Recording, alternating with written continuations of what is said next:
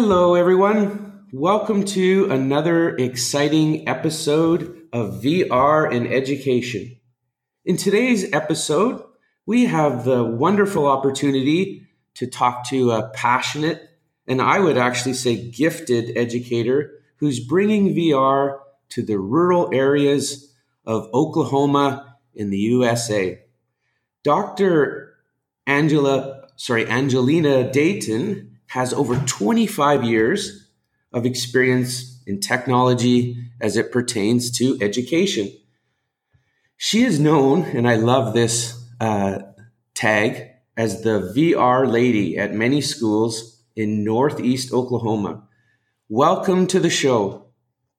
Thank you so much for having me. I'm glad to be here.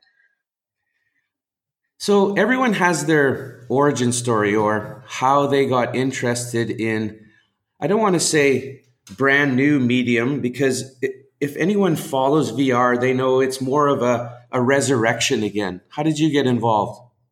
So um, that's a great question. Uh, like you said, it's kind of a resurrected medium, and I actually got involved in spatial computing about five years ago because uh, my husband and I have a business that deals with uh, helping to create spatial computing laboratories, and we were helping to capture volumetric data in uh, naturalistic settings for social science research in Native communities. And so from there, when I worked at the university, they asked me to work on their VR programs and help incorporate it into the classroom. And that's how I eventually came to work in K 12 education, working in VR. So I kind of came from the spatial computing side. So, so with the volumetric capture stuff, is that mostly field work that you have to do then to go outside and get all that? So the volumetric capture um, had to do with a native language and cultural preservation, where we were capturing both artifacts and um, native, uh, like basket weaving, actual activities that then uh, that were taking place, place in communities to show how Native communities are naturally collaborative in teaching. So, um, so yeah, it was a very going out into the wild, if you will, and uh, capturing people just learning the way we used to learn before there was books. So, oh, what a great, what a great way to preserve history. I wrote up a lesson guide a little while ago about how you know there's many ways that we can archive a culture or their identity. And this sounds like a brilliant way to archive culture. Yes, yes, I think so. I think so.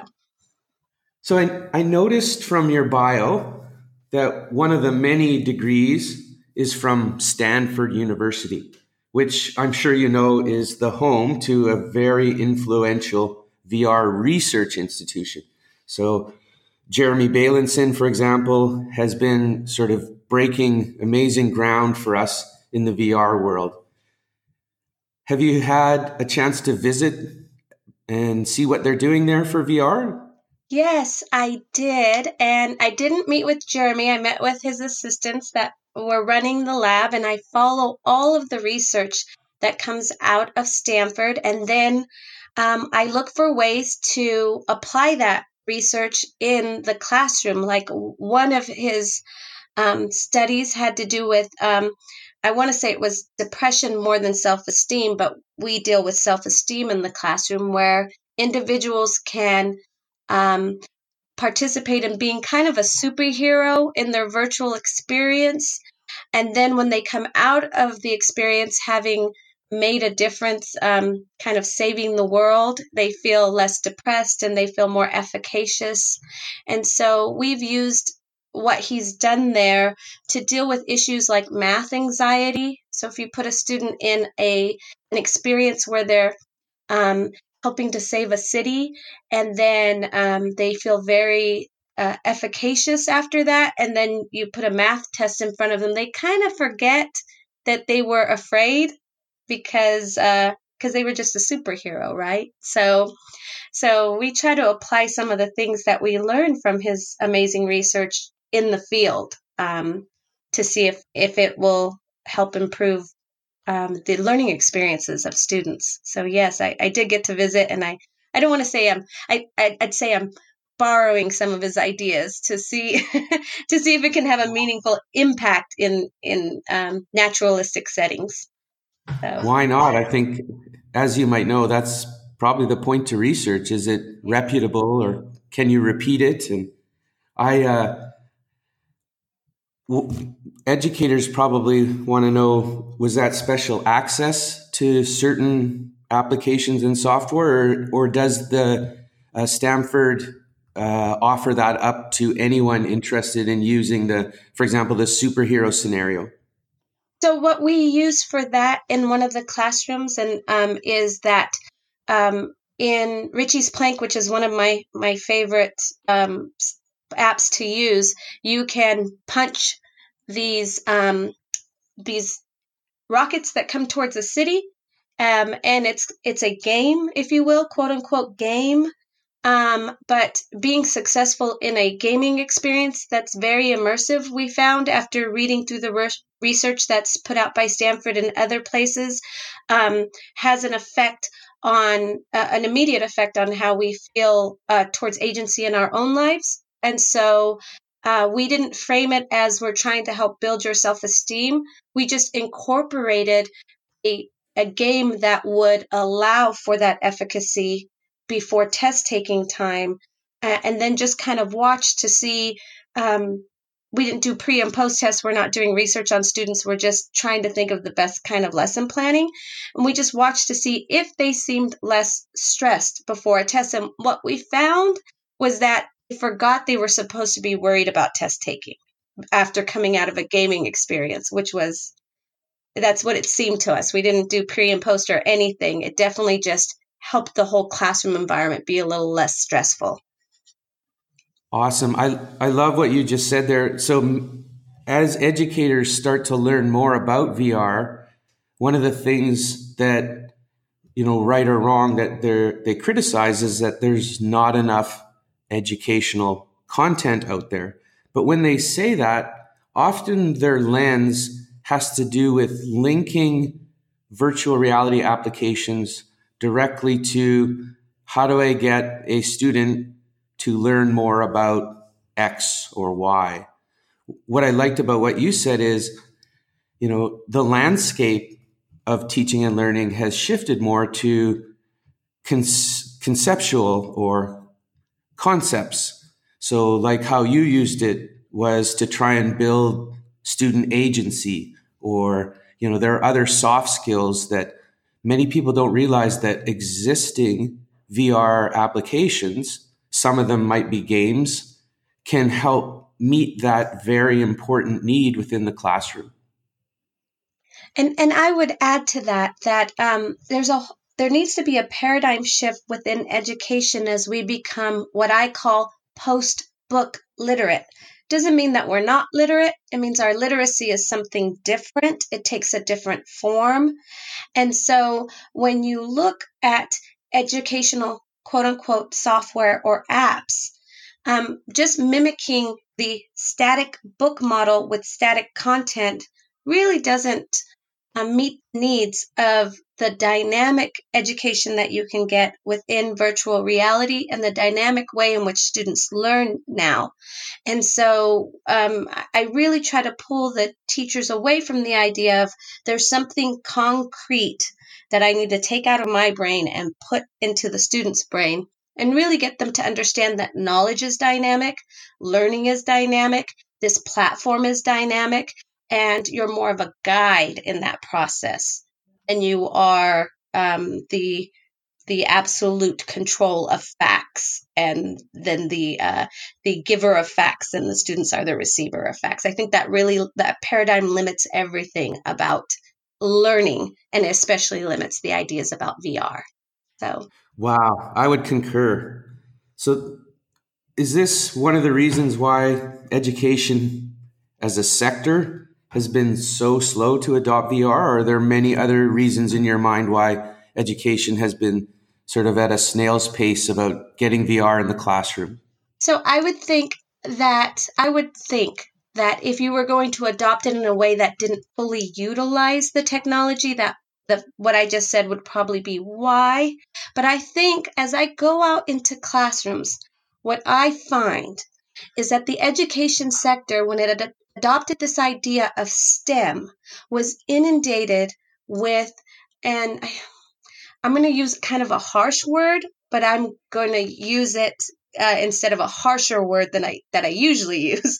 I would say it was inundated with garbage. So what happened was that there were a lot of trinkets and toys and gadgets that um, schools expended money on to try and get the quote unquote STEM education.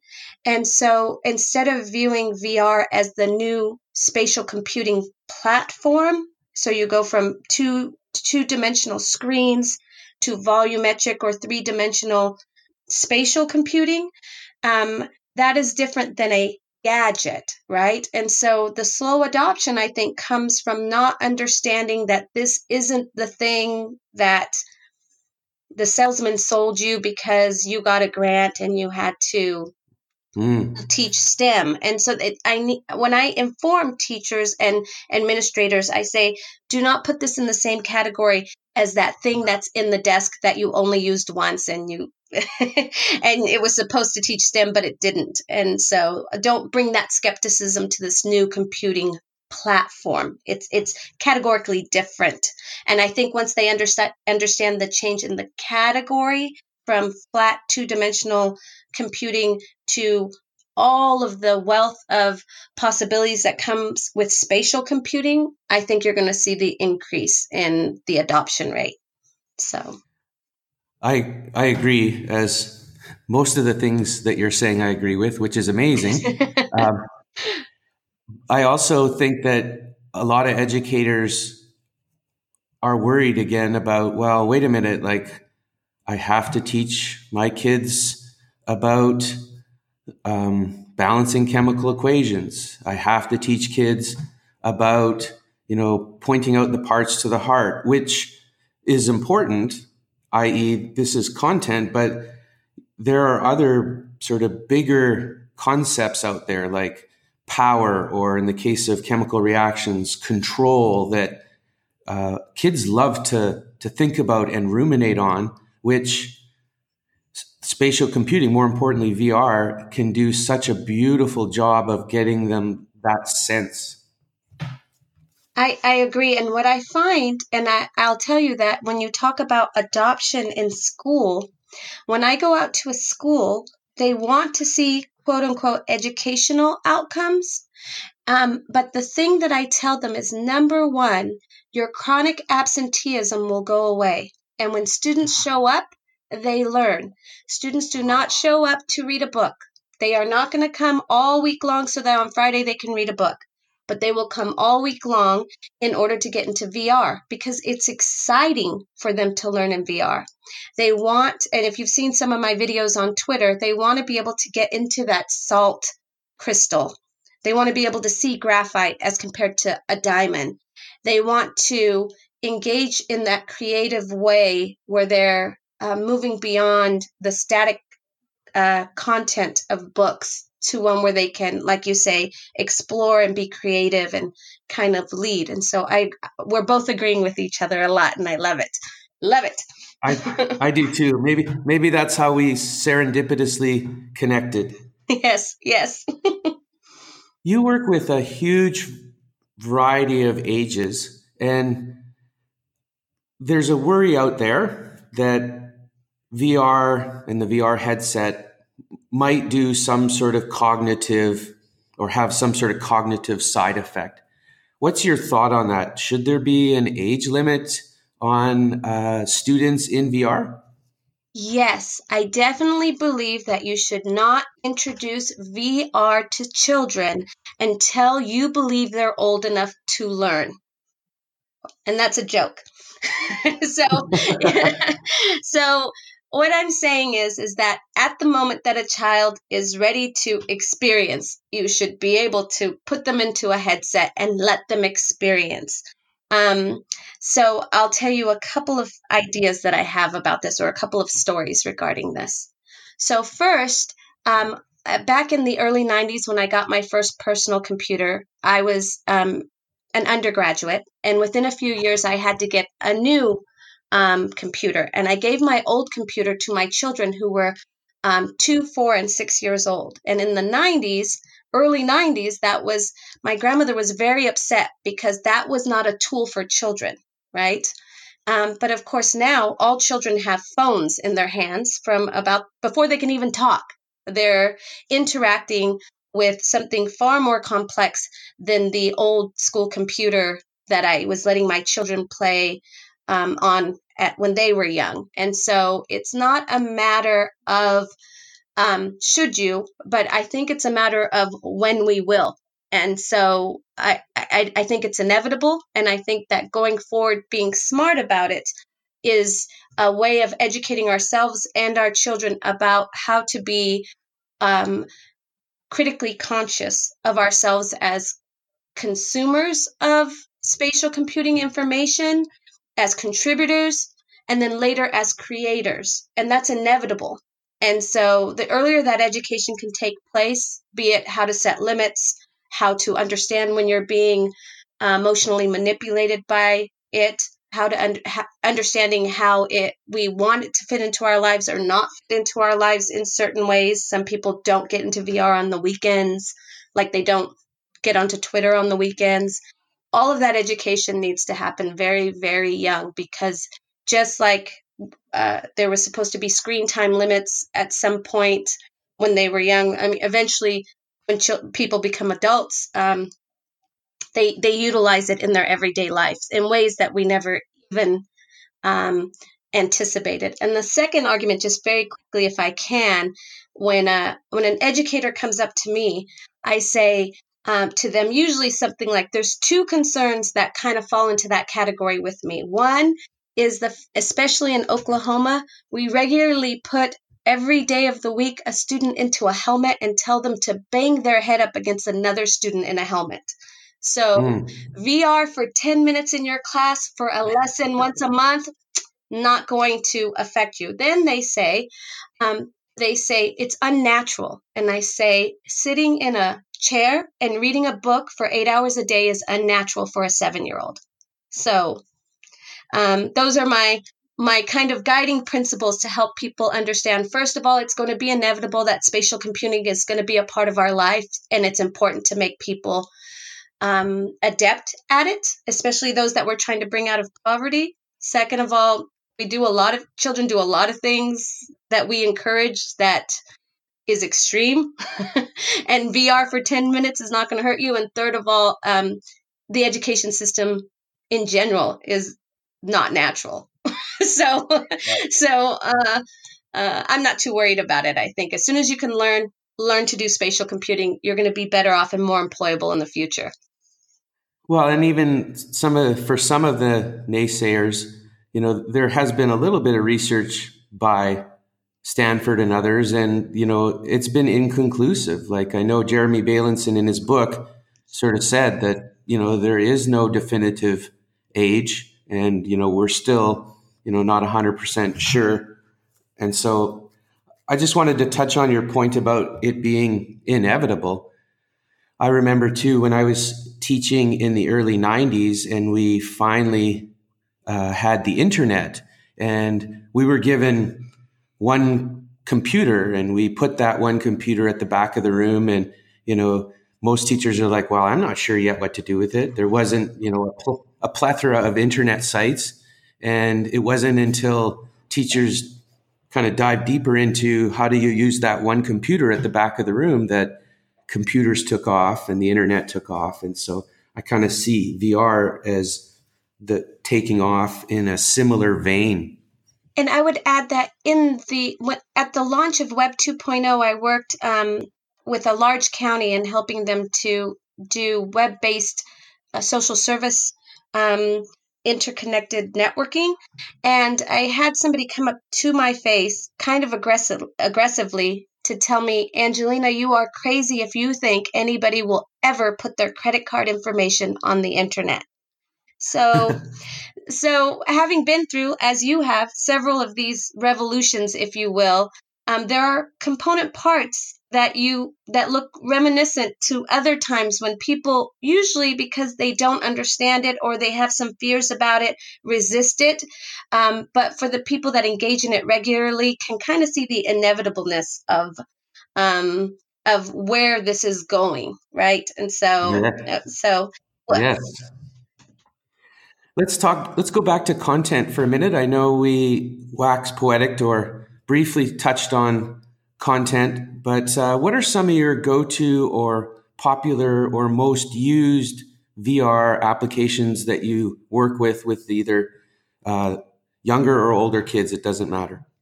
So, uh, first, uh, um, I like to always say that all VR content is educational.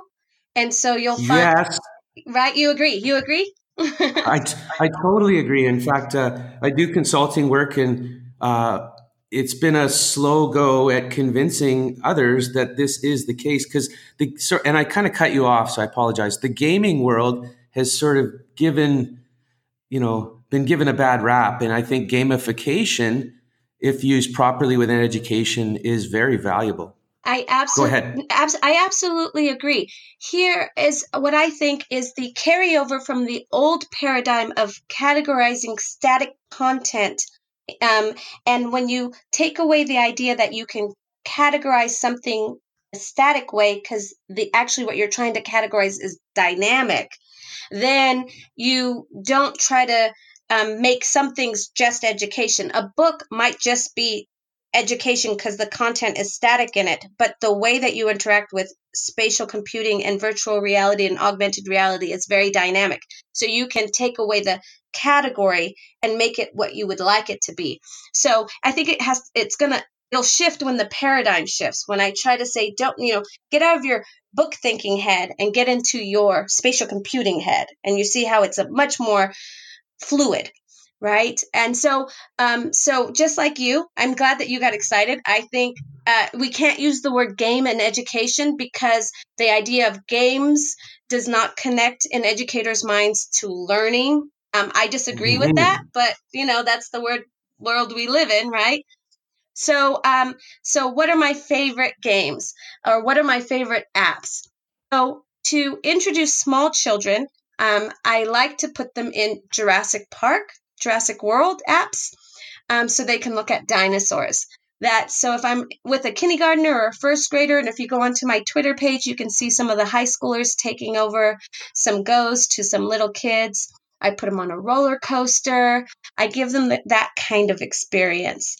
Um, do you get? Do you ever get any kids being a little bit sick or nauseous with the roller coasters? I don't, but I did have oh, this. Good. I did have this really cool kind of experience where this little boy looked at me right before he put on the headset. I said, "Let me know if you get scared," and he goes, "I ain't afraid." and he didn't last five seconds in that headset when that apatosaurus came towards him. so I let them know if you get afraid, you can close your eyes, you can take it off, you can tell me. And I usually I have a couple helpers with me that sit really close to the kids. So as re- very quickly um, 360 experiences or storytelling experiences for the younger kids get very boring and they want to interact more and eventually they want to go like i said from from content consumers to contributors to creators.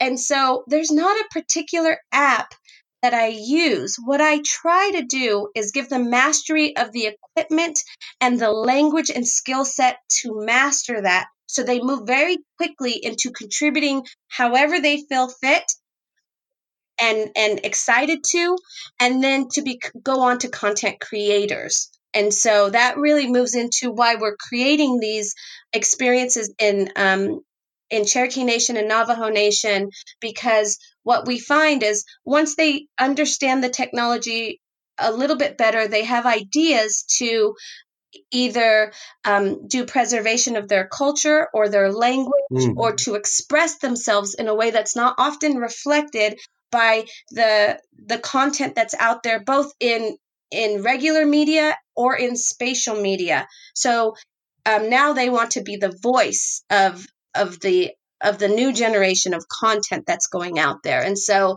i find that um, they they may gravitate towards maybe a first person shooter game or towards a um, something that maybe is a little bit more um, about a content area like science but they don't want to be the consumers. Very quickly they want to be they either want to contribute or they want to create on their own. So beautiful. Yeah.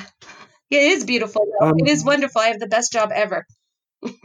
Uh, i would agree now, when you work with teachers, you talk about lesson design. What is what's unique about lesson design as it pertains to enabling a student or a number of students in a classroom to feel successful?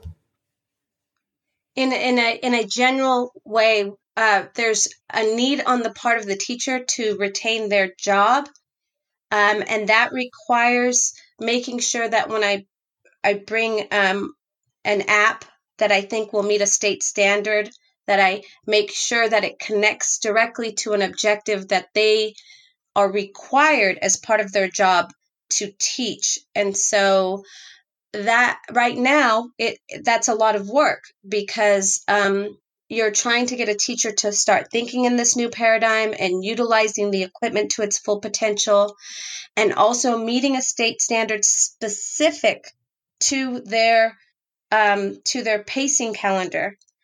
And then push the limits of that learning experience to the fullest potential of the technology that you're introducing. And so what not every teacher can do, but I have those champions that are willing to to attempt. And uh, I have to tell you we're not 100% successful in everything that we do. So they're willing to say okay that didn't quite work or maybe I would do this differently is to say how can I get out of the student's way so that they can learn. It's one of the sayings that happened out of out at the ceremonial ground, the Cherokee ceremonial grounds that I go to. The chief said he needs to get out of their way so they can learn. He was saying about an experience that was happening at the ceremonial ground and we realized that the chief of that ceremonial grounds sorry about that. The chief of that ceremonial grounds was more of a guide than about the experiences and we found that what students especially in the communities that we come from out here in um, northeast oklahoma they're they never really acclimated to static content book learning they really were more experiential and that experience mm. that they had was guided and um, so we try to replicate that in the classroom because VR allows for that experiential learning. Um, yes. Yes, exactly. And there's so much. There's so much more ready, right? Yes, they take to it very quickly. In fact, those ways in which they fail to perform in what I like to call Western classroom um, assembly line learning, they Yes. The exact opposite happens when you let them lead or and you just guide them in in the directions that they're supposed to learn. They will they will uh, be a lot they're used to wanting to be a little bit more involved in what's happening and uh, sometimes they became discipline issues because they were just supposed to sit still and read the book and in what you find is you take those same students and you put them in a vr experience and they become the leaders right wow. so so lesson planning is around about changing the concept of what a learning outcome is for teachers that also have a lot of pressure on them, especially in low performing schools, to meet some sort of rubric or pacing calendar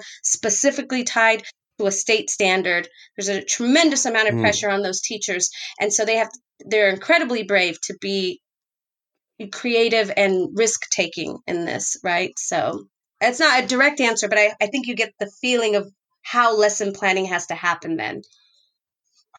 I do. And again, it reaffirms a lot of the things that I'm struggling with when I help others. So, you know, I might coach or provide counsel for a school that wants to think about adopting VR and sadly, their first question is how, you know, okay, can you show me how this aligns with, and here's that sort of almost want to call it a swear word nowadays, you know, how does it align with the book knowledge, I'll use your term, and I have to sort of walk them sort of slowly around the idea that you've been alluding to throughout our talk, and that is VR is used best when it's not aligned with direct facts and direct knowledge. It's more conceptual and uh, experience related. So you and I are definitely on the same page. I, I agree, and and that is um, that is a huge leap for overworked, low paid teachers in the areas that I work in. And so uh, in these areas, I you see me if you if you look at my Twitter page how I highlight these teachers with their headsets and they they have big old smiles on their faces because they want to do more and they have tremendous pressure on them and so I I come to them in in a place of empathy and understanding. I also taught K twelve, taught mathematics. Children do not want to be in mathematics classes. I taught mathematics in summer school. They definitely don't want to learn math in the summertime. So, so how do you how do you keep that passion alive in the teacher and give them some job security and also you know that these are the questions education's always asked and, and also make education and learning fun i mean it's the struggle isn't it Yes, but but wonderful at the same yes. time. What what are some of your long or maybe short-term goals that you have as you sort of bring as an evangelist of VR in the Oklahoma area or even beyond Oklahoma? So what we're working on now is um, we have brought VR into some classrooms, and the schools that we're working with are looking at making it available for all grades in all subject matters. So I'm helping them develop lesson plans that align to state standards. But helping, what we're really doing is trying to move beyond that into creating what we're calling native spatial computing laboratories.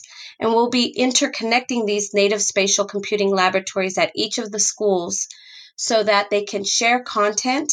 They can begin to work on collecting um, collecting stories and language and um, artifacts eh, within this the uh, spatial computing realm, if you will. And as they're doing that, developing the skill sets they need for the 21st century. And so we do that right now in Cherokee Nation, and we have schools that we're working with now in Navajo Nation, and we're hoping uh, that we can connect native not just within nations but across nations this idea of having a space. What the way that i tell them it's it's an uncolonized space if you will where your content is created um, that reflects the values and the beliefs and the cultural artifacts that you hold valuable.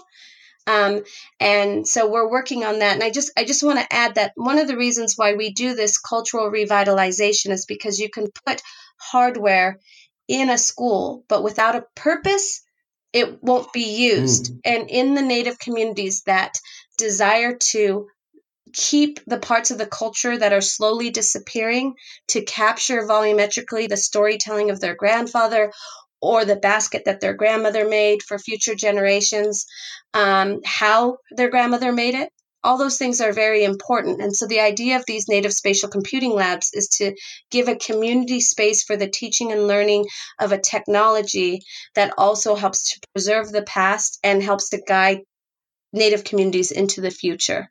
So that's what we're doing now. How empowering. Yeah, yeah. I think I think the communities are very receptive and it helps to break down the idea that there's a difference between technology and native communities. That's not true. It's it's a it's it's a myth that native communities do not embrace technology. And so we're giving a space for those young kids that are already on Instagram, that are already streaming videos to Twitch, to have a space to develop those talents and also reflect their unique backgrounds and their unique cultures. Well, and not only that, when you mentioned how their culture learns like through experience. I would add that VR is, you know, almost the perfect technology medium for that. It would be a neat study by a university. If I was a university I, and listening to this, I, I would want to gravitate towards you guys to to see something like is there a difference in adoption rates among natives and VR versus other types of cultures based on what you're talking about on how they learn in their culture. more than just adoption rate it's like how do you use the technology once you have it? Do you do you reify power structures that already exist? Do you keep your students in their seats? Do you use it for the transmission of static information? Or do you use it in a way that's kind of like what i like to call post book literacy learning right? Um, or even i'm sorry pre book literacy learning, right? So uh, I think in public education, we think that books were always the way that we learned. And actually, public schooling and books is relatively new in the scheme of how children have learned for most of the time we've been around, er, er, er, you know, humans have been around. This is just the last 200 years or so that large scale book learning has occurred. Most of the learning we did before was very much in our families, in our communities, and it was very experiential, it was very naturalistic. And so, um, so do Native communities, do they retain that? Did they retain that enough to be able to experience it again within VR? Or or did we did we colonize that out of them right? So that's that's a, a, curious question that i that i think about sometimes.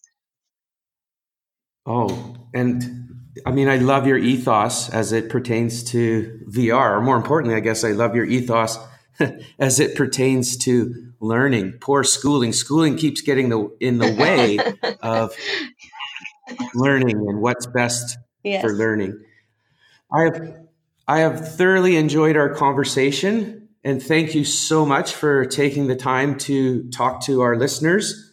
If people wanted to get a hold of you, maybe to ask you more questions or just keep sort of following what you're doing, what would be the best way that the listeners could do that? So I am very active on Twitter. My handle is the VR Lady number one. So VR Lady one. Um, and um, I also have a website and it's uh, thevrlady.com. And I I'm usually very responsive, although I spend a lot of time driving between remote locations with no cell service.